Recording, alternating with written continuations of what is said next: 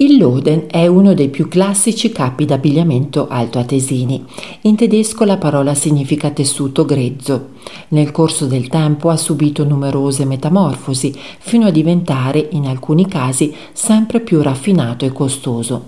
La stoffa è ricavata dalla lana di pecora, tagliata prima ancora di essere lavata, poi filata e pressata nell'acqua con i piedi.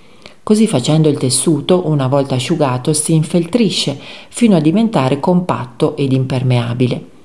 Il loden è ruvido, resistente all'acqua e robusto al tatto. La particolare tecnica di lavorazione del loden è rimasta invariata fino ad oggi.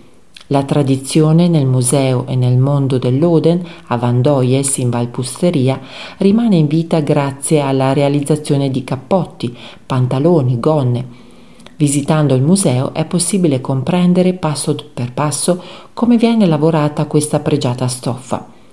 Un viaggio nella storia e nella fabbricazione dell'Oden, affascinante per i visitatori curiosi.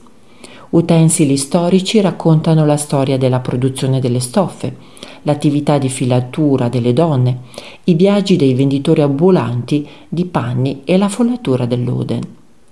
Nel Medioevo il loden era prodotto dai contadini nei loro masi.